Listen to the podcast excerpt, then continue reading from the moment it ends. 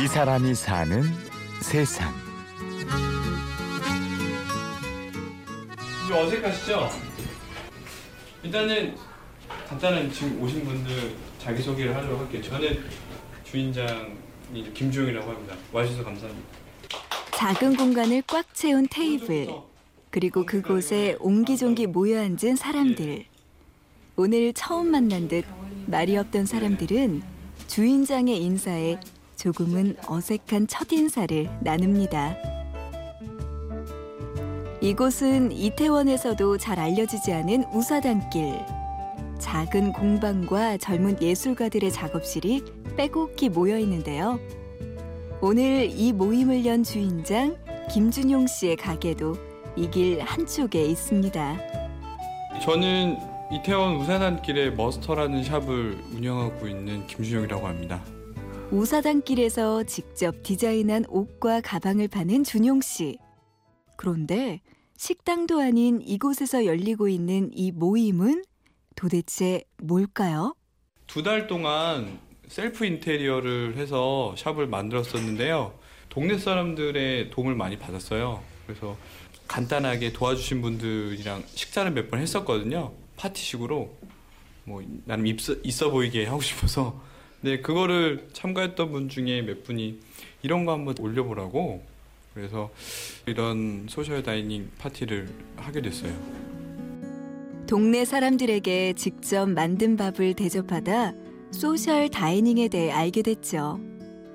1인 가구 시대 말없이 혼자 밥 먹기에 실증난 사람들이 이곳에서 만나 함께 밥을 먹고 대화를 나눕니다. 그렇게 준용 씨는 이 밥상 모임을 시작했는데요. 다녀가신 사람들 하면 한 2, 300명, 200명은 좀 넘을 거예요. 저희가 처음에 했던 거는 샵을 만들고 나서 준비하고 있는 제품이나 서비스가 아직 어떻게 해야 되냐 고민 중이었는데 그런 상황이고 또 이 우사단길이라는 데가 사람들이 올라오기 좀 어려운 언덕길이라서 아 이렇게 사람들을 불러 모을 수 있거나 또 어, 우리 서비스를 소개해 볼 수 있는 사람들이 있으면 좋지 않을까라는 생각이 하고 있어요. 우사단길도 알리고 그래서 이 길에 더 많은 사람들이 북적이길 바라면서 시작한 일이지만 지금은 사람들이 모여 함께 밥을 먹는 이 일 자체가 너무나 즐겁고 재밌습니다. 저희가 요리를 전문적으로 배운 것도 아니고 그냥 우리가 할 수 있는 선에서 맛있는 걸 해줘야겠다라는 정도였어요. 그러니까 오시는 분들도 제일 많이 하시는 게 아는 친구 가게 놀러 온 거 그런 느낌이라고. 네. 저희도 그게 좋은 것 같아요. 친구 집에 가듯 편하게 찾아오는 사람들이기에 이곳엔 전문 요리사도 없습니다. 취사병 출신의 후배가 요리를 담당하고 있죠.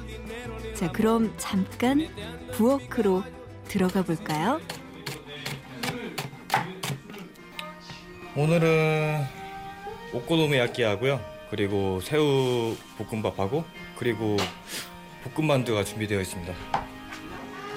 네, 원래 양식 전에는 양식을 했었거든요. 그때는 제가 그때는 제가 직접 다 요리를 했었는데 오늘 네, 그게 어제, 저희가 받는 인원수를 치고는 너무나 시간하고 너무나 정성이 들어가가지고 메뉴를 바꾸게 됐거든요. 간단한 전에 샐러드는 직접 만들기도 하고 가공식품을 사와서 볶고 굽기도 하죠. 이렇게. 만들어진 소박한 밥상을 차려놓고 낯선 사람들이 모여 일상 이야기를 나눕니다. 생각보다 주제는 심플하게 나중에는 일과 사랑 둘 중에 나는 이 일을 계속해야 되나 뭐 이런 얘기나 아니면 망한 연애 얘기 나온 거 뭐 이런 게 되게 얘기를 하다 보면 그런 얘기들 많이 해요.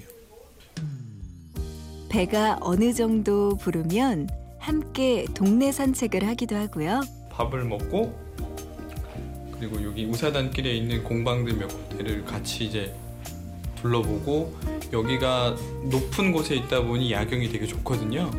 남산도 보이고 이슬람 사원 한강도 보이고 해서 물론 저희 건물에 있는 옥상은 아니지만 아는 친구의 남의 집 옥상에서 야경도 보고 돌아와서 차도 한잔 하고 그러다 보면 어느새 두세 시간이 훌쩍 흘러갑니다.